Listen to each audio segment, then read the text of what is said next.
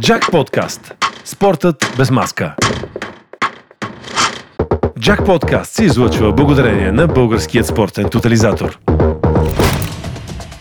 Дами и господа, здравейте на всички! Добре дошли в новият епизод на Джак Подкаст. Аз и Краси Москов аз и Генчо Генчев. Ще ви говорим за това, което сте изпуснали или това, което не сте изпуснали в света на спорта. За нас е удоволствие, благодарим ви, че сте с нас. Имаме отново страхотни гости, отново страхотни, несподелени, изненадващи истории, но преди всичко да започнем с новините от последните 7 дни, които не трябваше да пропускате. Гена, с какво да започнем? С хубавото или с футбола? Започваме с пет новини. Не, хайде с футбола да започнем. С пет новини. С Винаги Симона с... Дянкова, Мадлена Радоканова, Лаура Трац, Стефани Кирякова и Ерика Зафирова. Това са пет теми новини за начало. Момичетата, нашия ансамбъл, няма човек, предполагам, който да не е чул, освен в някое закътано родопско село, че се представиха невероятно на Световната купа тук по художествена гимнастика в София и направиха рекорд в съчетанието си с топки.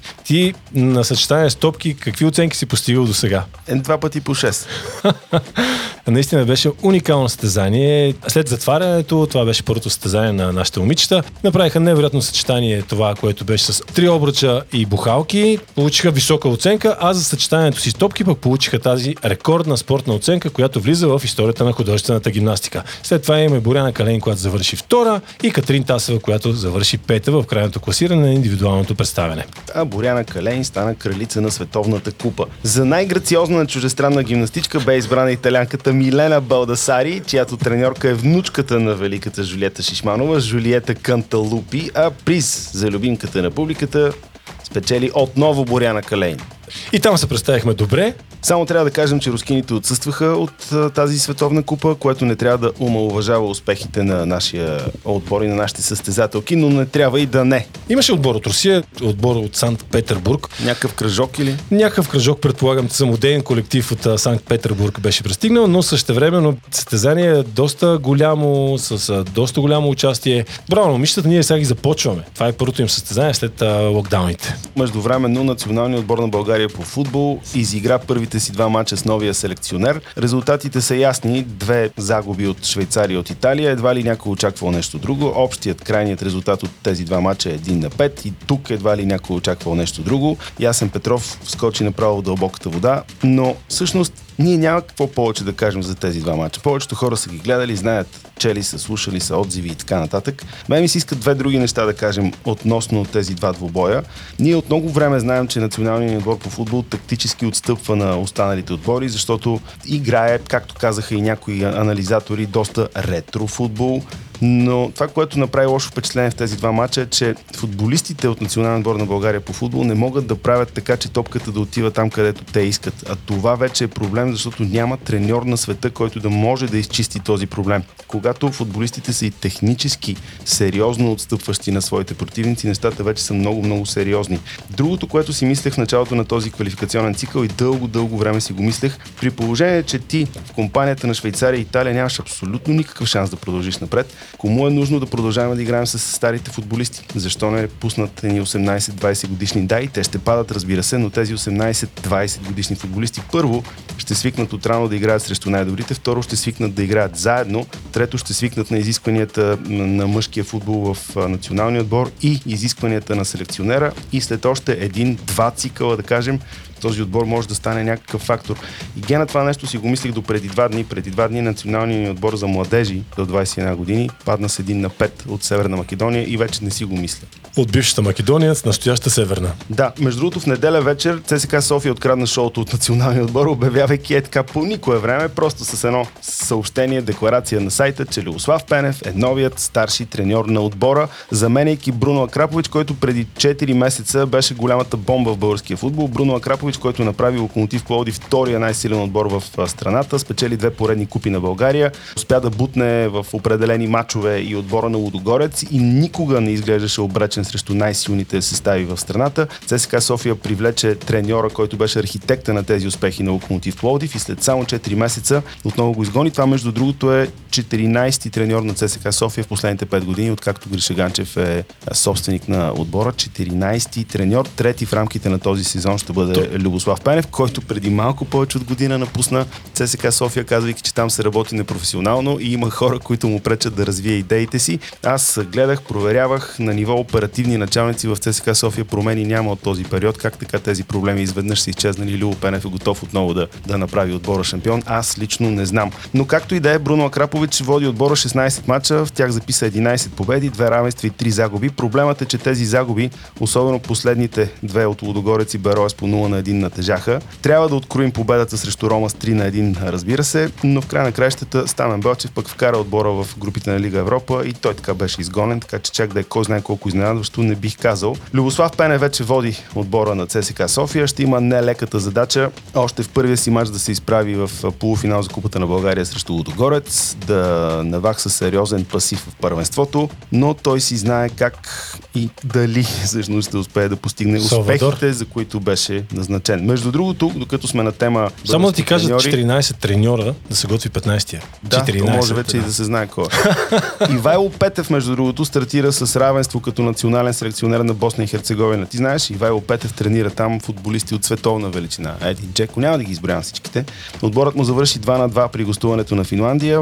Два дни по-късно Ивайло Петев а, стана ясно, че е заразен с коронавирус. Пожелаваме му да е добре и да бие. Поне нашия отбор, като не бие, Босна да бие с Ивайло Петев. Като казахме Любо Пенев, е, да ти кажа, може би знаеш, може би не знаеш, че Христо Стоичков води в момента в една анкета за най-велики играч в историята на Барселона. Над 15 000 човек са гласували до този момент. Не знам от тях дали 14 000 са българи, но също време Христо Стоичков е на първо място, Лео Меси е на второ място. След това се нареждат Йохан Кройв, Диего Марадона, Роналдиньо, Пеп Гвардиола. Това говори за камата, какво е дал и който играе печели и печели след това и в класации, между другото. Това, че най-великият футболист Диего Марадона е толкова напред в тази класация, още взето я дискредитира автоматично, защото периода на Марадона в Барселона. За съжаление, нито Марадона искаше да си го спомня, нито феновете на Барселона искаха да си го спомнят. А след футбола да продължим с хубавото, искаш ли? А, а само ти кажа, според мен Кажи им. първото по време на матча с Швейцария, което беше катастрофално, според мен швейцарците са ги черпили с шоколади. Те са носили шоколади, хапнали са, нашите първото по време не можаха да се представят, второто бяха горе-долу добре, но това вече като потичаш малко и ти минава така. На полувремето швейцарците видяха българските жени и, и свалиха гарда. Първо по време шоколади, второ нашите момичета. Между другото, български национален отбор вкара един гол и той дойде след асистенция на защитник на футболист на Швейцария. Това казва достатъчно. Към хубавото. След повече от 20 години България ще има представителка при жените в турнира по фигурно парзалене на зимните игри в Пекин 2022. Това е невероятната Александра Фейгин, която завоюва олимпийска квота в първото си състезание от повече от година на световното първенство в Стокхолм, Швеция. Тя завърши на 17-то място в крайното класиране и вече има олимпийска квота. А, 88 е последното участие на българска фигуристка на Олимпийски игри. Имаме след това на двойки. Максим и Елбена, да. Точно така. Макси, между другото, е хореограф на Александра Фейгин. Аз на фигурно парзалене съм добър. Зимна сутрин, след като е паднал сняг, след това като скове, Правиш с два ли тулуп? тулупа, три аксела и отивам на работа. Така отивам на работа, и понеже не се чисти много-много. Оттам тръгна възхода на фигурното парзалене в България, но това е една друга тема. Моята връзка с фигурното парзалене е по-проста. Аз, като се направя на тулуп, пея като Аксел Роуз. Цвети Пиронкова пропусна много възможности да направи пореден огромен успех в своята кариера и загуби с 6-0, 3-6, 6-7 от 8-та световната ранглиста Арина Сабаленка от Беларус във втория кръг в Майами, един от най-силните турнири в тениса. Жалко, Цвети Пиронкова започна наистина ураганно с това 6 на 0 в първия сет.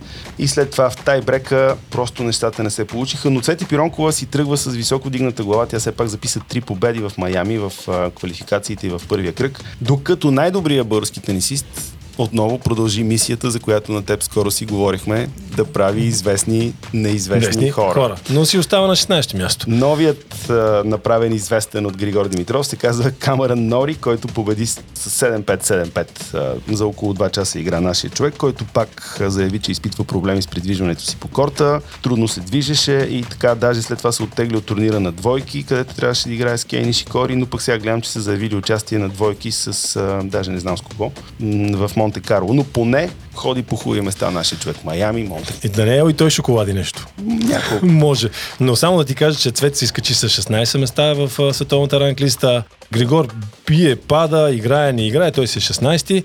Същевременно Мико Кузманов стигна до финала в Чалмач турнир. Първи негов финал на турнир от а, такъв ранг. Да, това не е ATP турнир, но в край на краищата се тръгва от там. 33 места качи в а, ранглистата Мико Кузманов и вече е 241. Мико игра страхотно, между другото, на турнира в Задар, а на финала загуби много драматично с 6-2, 2-6, 6-7 в почти 3 часов двубой с а, номер 3 в схемата Никола Милоевич. Прекрасно представяне на Мико при всички положения, също страхотна идея за наш бъдещ специален гост в Джак подкаст, защото Да си играем съм тенисче. огромен фен на Мико Кузманов и аз страшно много се възхищавам на нещата, които той прави. Сега, сандвичи ядеш, предполагам.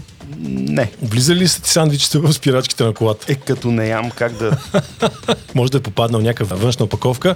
Фернандо Алонсо с а, един куриоз попадна му опаковка от сандвич в механизма на спирачките и човека след завръщането си, той се наслаждава, наслаждава, обаче не можа да завърши. Като механик яде и сменя гума, чат пат ти попада част от нещо, което е ял в спирачките. Той, между другото, кара доста добре сравнително лимитирания си автомобил преди да се случи това нещо. Ние тогава не знаехме, не знаехме защо отпада Фернандо Алонсо. По-късно разбрахме за този кулинарен проблем. Самото състезание, първото състезание от сезона във Формула 1 беше адски интересно и драматично, за да се стигне до 4 обиколки преди края, когато стана това, което всички се надявахме, да има такъв гладиаторски сблъсък в последните обиколки между двамата, които очевидно ще се борят за титлата през тази година.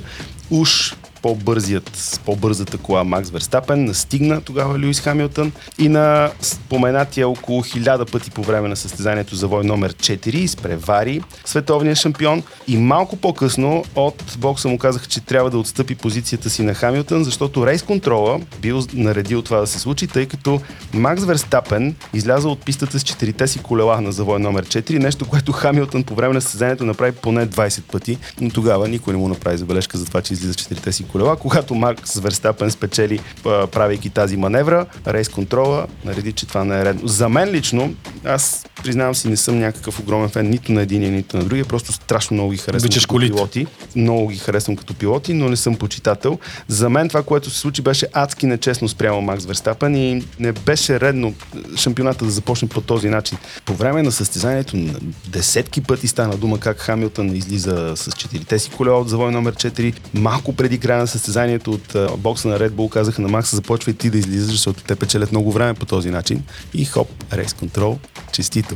Между другото, Макс Верстапен се държа мъжки, не, не обвини никого, обвини по-скоро отбора си за грешния избор на стратегия, защото тяхната стратегия беше такава самоволно да отстъпят първата позиция на Хамилтън и да търсят изпреварване в края, което в края на кращата се оказа грешка. Като започна и сезона в MotoGP, там първото състезание беше спечелено от Маврик Винялес от Ямаха. MotoGP има не по-малко фенове, така че да не пропускаме и това състезание. Нещо за волейбол няма ли да кажеш? Няма ли да кажеш най-важното нещо? Ще остане ли Силвано Пранди, треньор на национална отбор на България или ще отиде във Франция? Това, съм, това е мое предвиждане. Ще замина за Франция.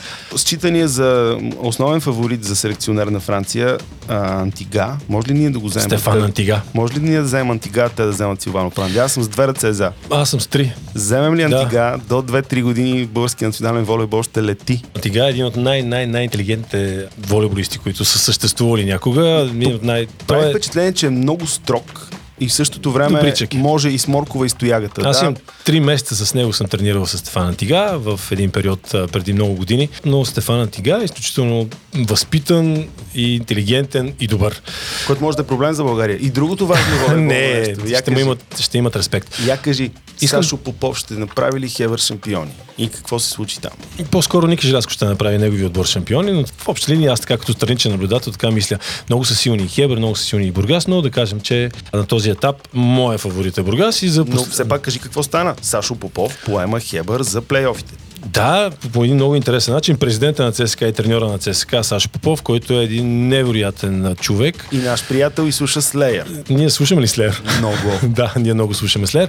Сашо в момента поема Хебър за последната част на първенството. С интерес ще следя, защото и двата отбора са равностойни. Както доста равностойни матчове наблюдавахме тази година в първенството. Но аз искам да говоря за един друг човек, с който съм тренирал преди години. С него сме ставали шампиони 90-те години. Георги Петров, Жоро Петров, който е е треньор от много години на младежки отбор на Локомотив Новосибирск. Там са играчите до 21 години. Да, да, да, знам го. Жоро стават за четвърти път подред шампион на Русия. Тази година е бил помощник на един руснак, но Жоро за четвърти път извежда Локомотив Новосибирск до титла в Русия и същия този отбор, Пламен Константинов е треньор на мъжкия отбор. Той пък влезе в финалната щица на първенството. Там те първа чакаме мачове. И като каза за такива успехи. Баскетболния Балкан Ботевград беше на крачка от това да влезе в топ 4 на FIBA Cup. Това е втория най-силен баскетболен клубен турнир на Европа след Евролигата. Може да си представиш. Балкан отпадна от Парма Перм на четвърт финала. Наистина не падна леко, падна с 62 на 84. Това е същия този отбор, Парма Перм, който в предния кръг пък отстрани рилски спортисти с още по-голяма разлика, 90 на 61, но успехът на Балкан е огромен, този четвърт финал в FIBA Cup. Между време Временно Бероя влезе в четворката на Балканската лига, но там разликата е огромна в класите, така че успехът си е успех, но не можем да кажем, че е нещо кой знае какво, защото все пак това е турнир, който българските отбори така или иначе от време на време печелят. Но поздравления за Балкан Ботевград за фантастичното представяне в FIBA Cup. Финална тема футбол. Италия обяви, че ще открие Евро 2020 на своя стадион в Рим с публика, каквото и да стане, като другите държави, които декларираха, че ще допуснат фенове по трибуните по време на Европейското първенство, което е между 11 юни и 11 15 юли са Англия, Дания, Нидерландия, Румъния и Русия. От друга страна, УЕФА обяви, че държавите, които няма да допуснат фенове на Евро 2020, ще бъдат лишени от домакинство, така че тук казусът става много, много интересен. Тези 12 европейски града, представители на 12 държави, трябва да осигурят правото на феновете да присъстват на матчовете, иначе ще загубят своето домакинство. За финал, разбира се, съм оставил най-важната спортна новина от последните 7 дни, а именно бившите световни шампиони по бокс за професионалисти в супер супер тежка категория Майк Тайсън и Ивендър Холифилд постигнаха съгласие за матч помежду им. Матчът ще бъде на 29 май на Hard Rock Stadium в Майами. Те са играли два пъти до момента. Ивендър Холифилд спечели двата мача, но загуби ухо, като това ще бъде най-очаквания матч за Сенчвърс, дори като интерес, вероятно а, все още не е анонсирания, но вероятен матч между Антони Джошуа и Тайсън Фюри. Тайсън и Холифилд са съответно на 58 и 54 години. Ако оцелеят след матча, и двамата ще получат по 25 милиона густера. Мислиш, че го се обади Холифилд на Петър Чех да вземе една шапчица, където... Забранено е в професионални. Не, специално за него ще направят изключение. Според мен може да си, може да си натърка чесън на ухото. По-добре вземе шапката на човек. Не го знаем другия дали обича чесън. 29 май. 20... Сърдити старчета на Hard Rock Stadium в Майами. А сега, Краси, традиционно си говорим за българския спортен тотализатор. Днес ще си поговорим за играта Печалби плюс Тото Offroad Велинград. Играта, която предлага на участниците да спечелят чудесни награди, като най-голямата е чисто нов автомобил Ford Fiesta.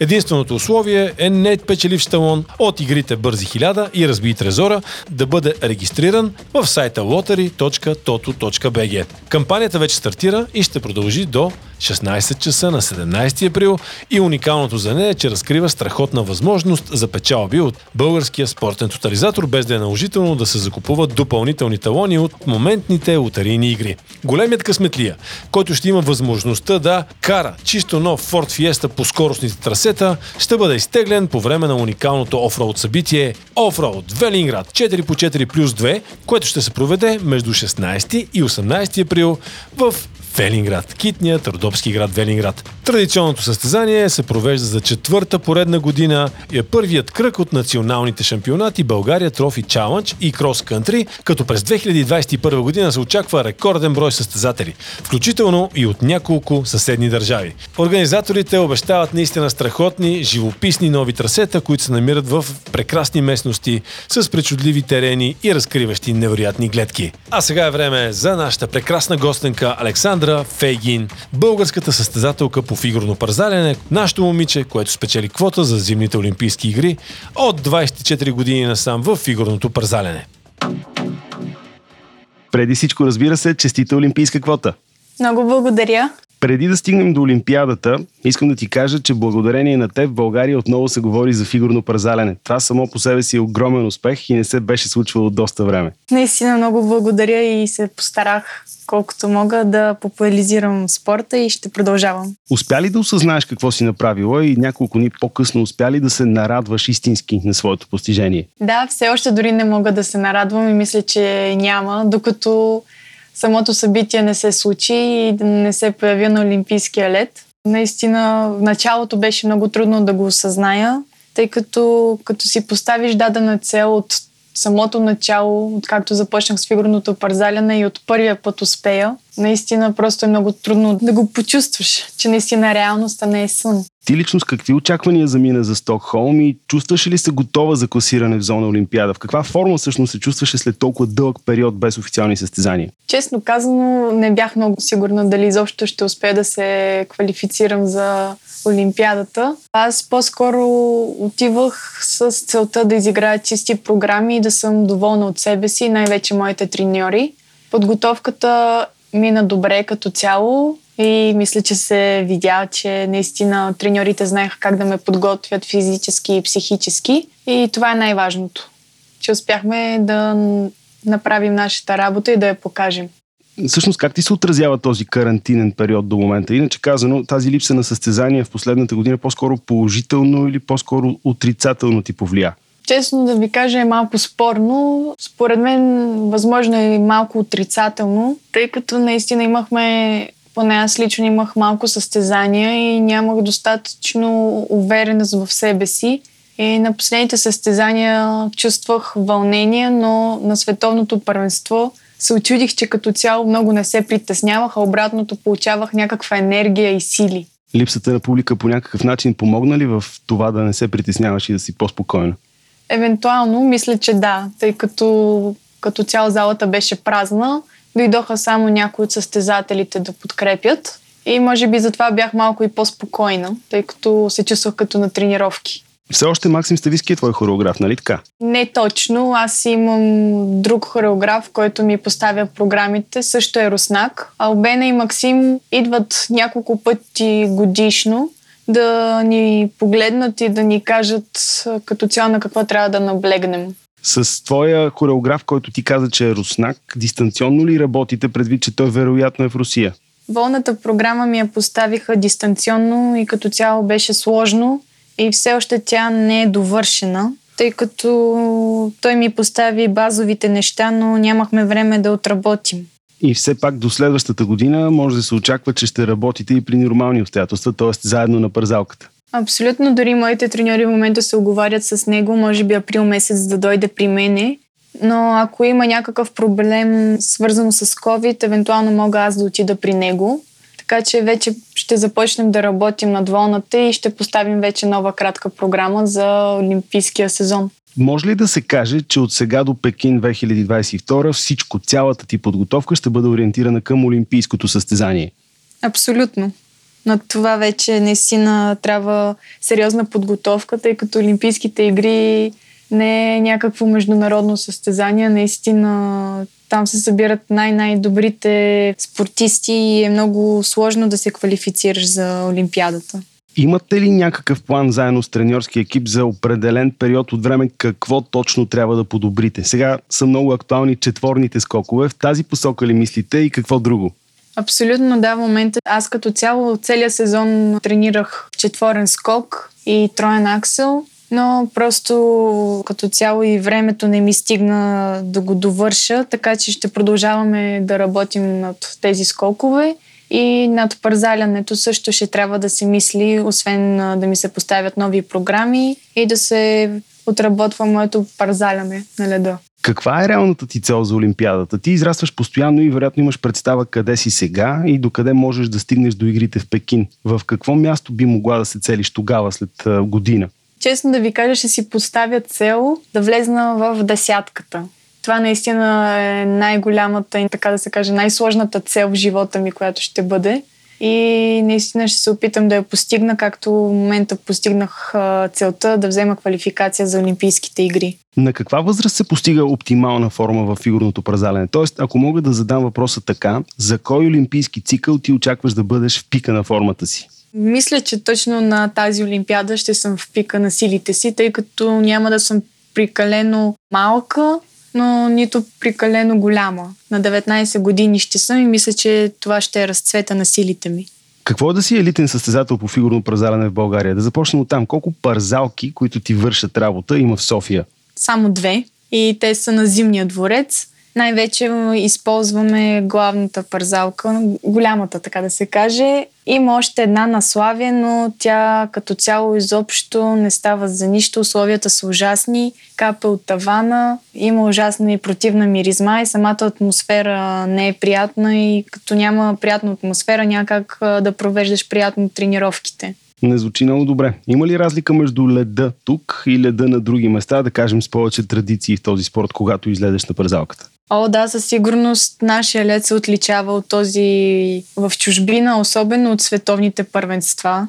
А сега, като бях в Стокхолм, леда просто беше уникален. Наистина получавах голямо удоволствие от скоковете, тъй като ги чувствах много по-леки, отколкото тук на нашия лед. Честно да ви кажа, не знам от какво зависи. Може би от машините или от разтвора но наистина в чужбина хубавите състезания се отличава. Много е трудно да се обясни, но много неща в България не са като на други места по света. Но да продължим с въпросите. Освен на леда, има ли други начини да се подготвяш? Има ли как да работиш върху артистичност, хореография, физическа подготовка и така нататък извън леда? Естествено, особено може най-вече да се тренира хореографията на сухо, където има огледало, за да мога да се виждам и аз отстрани, тъй като е сложно да играеш едно съчетание, да не се виждаш как изглеждаш отстрани, защото може да си мислиш, че изглеждаш добре, но всъщност не или обратното. Затова наистина залите много помагат и също така и за физическа подготовка, за мускулатура. Ти участваш ли в избора на музика за съчетанията си, за своите програми? Естествено, все пак нали, аз ще играя на тази музика, но като цяло моите треньори с хореографа намират няколко варианта от музики и след това ми ги пускат на мене и трябва да си избера. Евентуално, ако аз нещо си харесам, мога да предложа, но в повечето случаи на мен ми хареса това, което те ми предлагат. В свободното си време каква музика слушаш и доколко това влияе на избор на композиция за програмите ти? Аз съм такъв човек, че много често не слушам музика, тъй като по цял ден на леда я слушам и то просто ми писва. просто правя почивка. Но в свободното си време евентуално слушам поп музика, но все пак предпочитам да съм в тишина и без музика. Може би напълно разбираемо, извън музиката, какви ограничения се налага да спазваш? Има ли спортове или занимания, които не ти е позволено да практикуваш като хоби заради риск от евентуална контузия? За съжаление, да. Има бая спортове, най-вече ски и сноуборд. Аз просто обожавам зимата да карам сноуборд, наскоро почнах. Принципно ми е забранена, но аз понякога за един ден отивам просто да се наслада и си слагам една специална наколенка на лявото коляно, тъй като имах травма. Но е препоръчително да не се занимавам с други спортове. Обещавам ти, че ще го запазим в тайна. Спазваш ли определена диета? Определена строга диета не, тъй като според мен това също не е много полезно. Като искаш да си позволиш нещо трябва, тъй като ако се ограничаваш, евентуално може да си спуснеш и ще стане по-лошо. Така че просто гледам всичко да е в нормите. Ти си се качила на кънки на 5 годишна възраст, горе-долу. Сега 13 години по-късно би ли посъветвало родителите на 5 или 6 годишни деца да заведат децата си на ледена парзалка? Абсолютно би ги посъветвала, тъй като наистина този спорт е супер красив и сложен и като цяло възпитава много добре. Като цяло всеки един спорт възпитава много добре децата. Така че на всеки един спорт е много добре да се заведе детето да тренира. Моят спомен. Мария Гроздева. За 35 години имам много случки и ситуации, които мога да разкажа, но може би така на първо четене ми излезна една много смешна случка. Бяхме в Тайланд на Световна купа. Хващаме едно такси до стрелбището около 3 часа по-рано преди старта. Само, че тайландеца, за съжаление, не говореше много английски, а и не разбра, може би, пиколото от хотела, като му каза адреса. Или по-точно не ни разбра, той ни говореше на тайландски, откъде да мине, дали по бързия път, който се плаща или по другия. Ние не го разбрахме, защото на тайландски и му казахме кара и нали, трябва да стигнем до стрелбището, което беше не много близко до града. И се започна едно ужасно пътуване. Той реши, че няма да мине по бързия път, и времето толкова бързо летеше, че 3 часа се стопяваха ужасно бързо. И влезнах в едно задръстване и съвсем бавно, бавно нямаше никакъв шанс. И просто изведнъж изпаднах в паника. Казах си край, аз изпускам стезанието. Световна купа, отишли сме на другия край на света, в Тайланд. И аз изпуснали пет изстрела, дори само пет изстрела първата серия, да кажем. Крайите, тя е изпусната и се броят пет нули, нали? Просто никой няма да зачете това, че съм попаднала в трафик или нещо. И обмисляхме всеки варианти, включително и дали да слезе с моторче, да се кача на такси моторче и по-бързо да стигна до там, но и това не беше вариант, защото като гледах такива моторчета до нас успоредно караха, не изпреварваха много бързо, не, не стигнаха много далеч. И в крайна сметка стигнахме на стрелбището, имаше някакви 2-3 минути до започването, до даването на старт. Оттам толкова бързо нали, трябваше да вземем пистолета, да застана на коридора, да, да си направя тогава още с тръби, да си гледаме попаденията, не бяха електронни мишени. Трябваше да разпана една стойка, да сложа тръбата, да застана, да, да всичко да извада патрони, пистолет, да се нагласа. И точно се нагласих, още пулса ми яко и казват старт. И слава богу бяха пете пробни, нали, хванах пробните, защото и те са много важни. И трябва да ви кажа, че завърших а, прецизна, това беше прецизна стрелба, нали, която тогава стреляхме, след това беше ред на бързата. И тази прецизна тогава ми беше най-добрата от, може би, години до този момент, защото явно тази мобилизация, нали, това да влеза бързо в играта и да внимавам, нали, да се мобилизирам, да свала пулса, ме накара да съм по-внимателна и стрелях много-много точна стрелба. Много висок резултат направих. Това е едната случка, която много смешна. Аз не знам дали по смешен начин я разказах, но беше хем смешно, хем адско, адско напрежение. Друг интересен случай, който се сещам, е Олимпиадата в Атина, когато спечелих бронзов медал с последния изстрел. По-точно с, предпослед... с последния изстрел от финала и преди престрелката. Тогава се случи следното. Влезах с много добър резултат.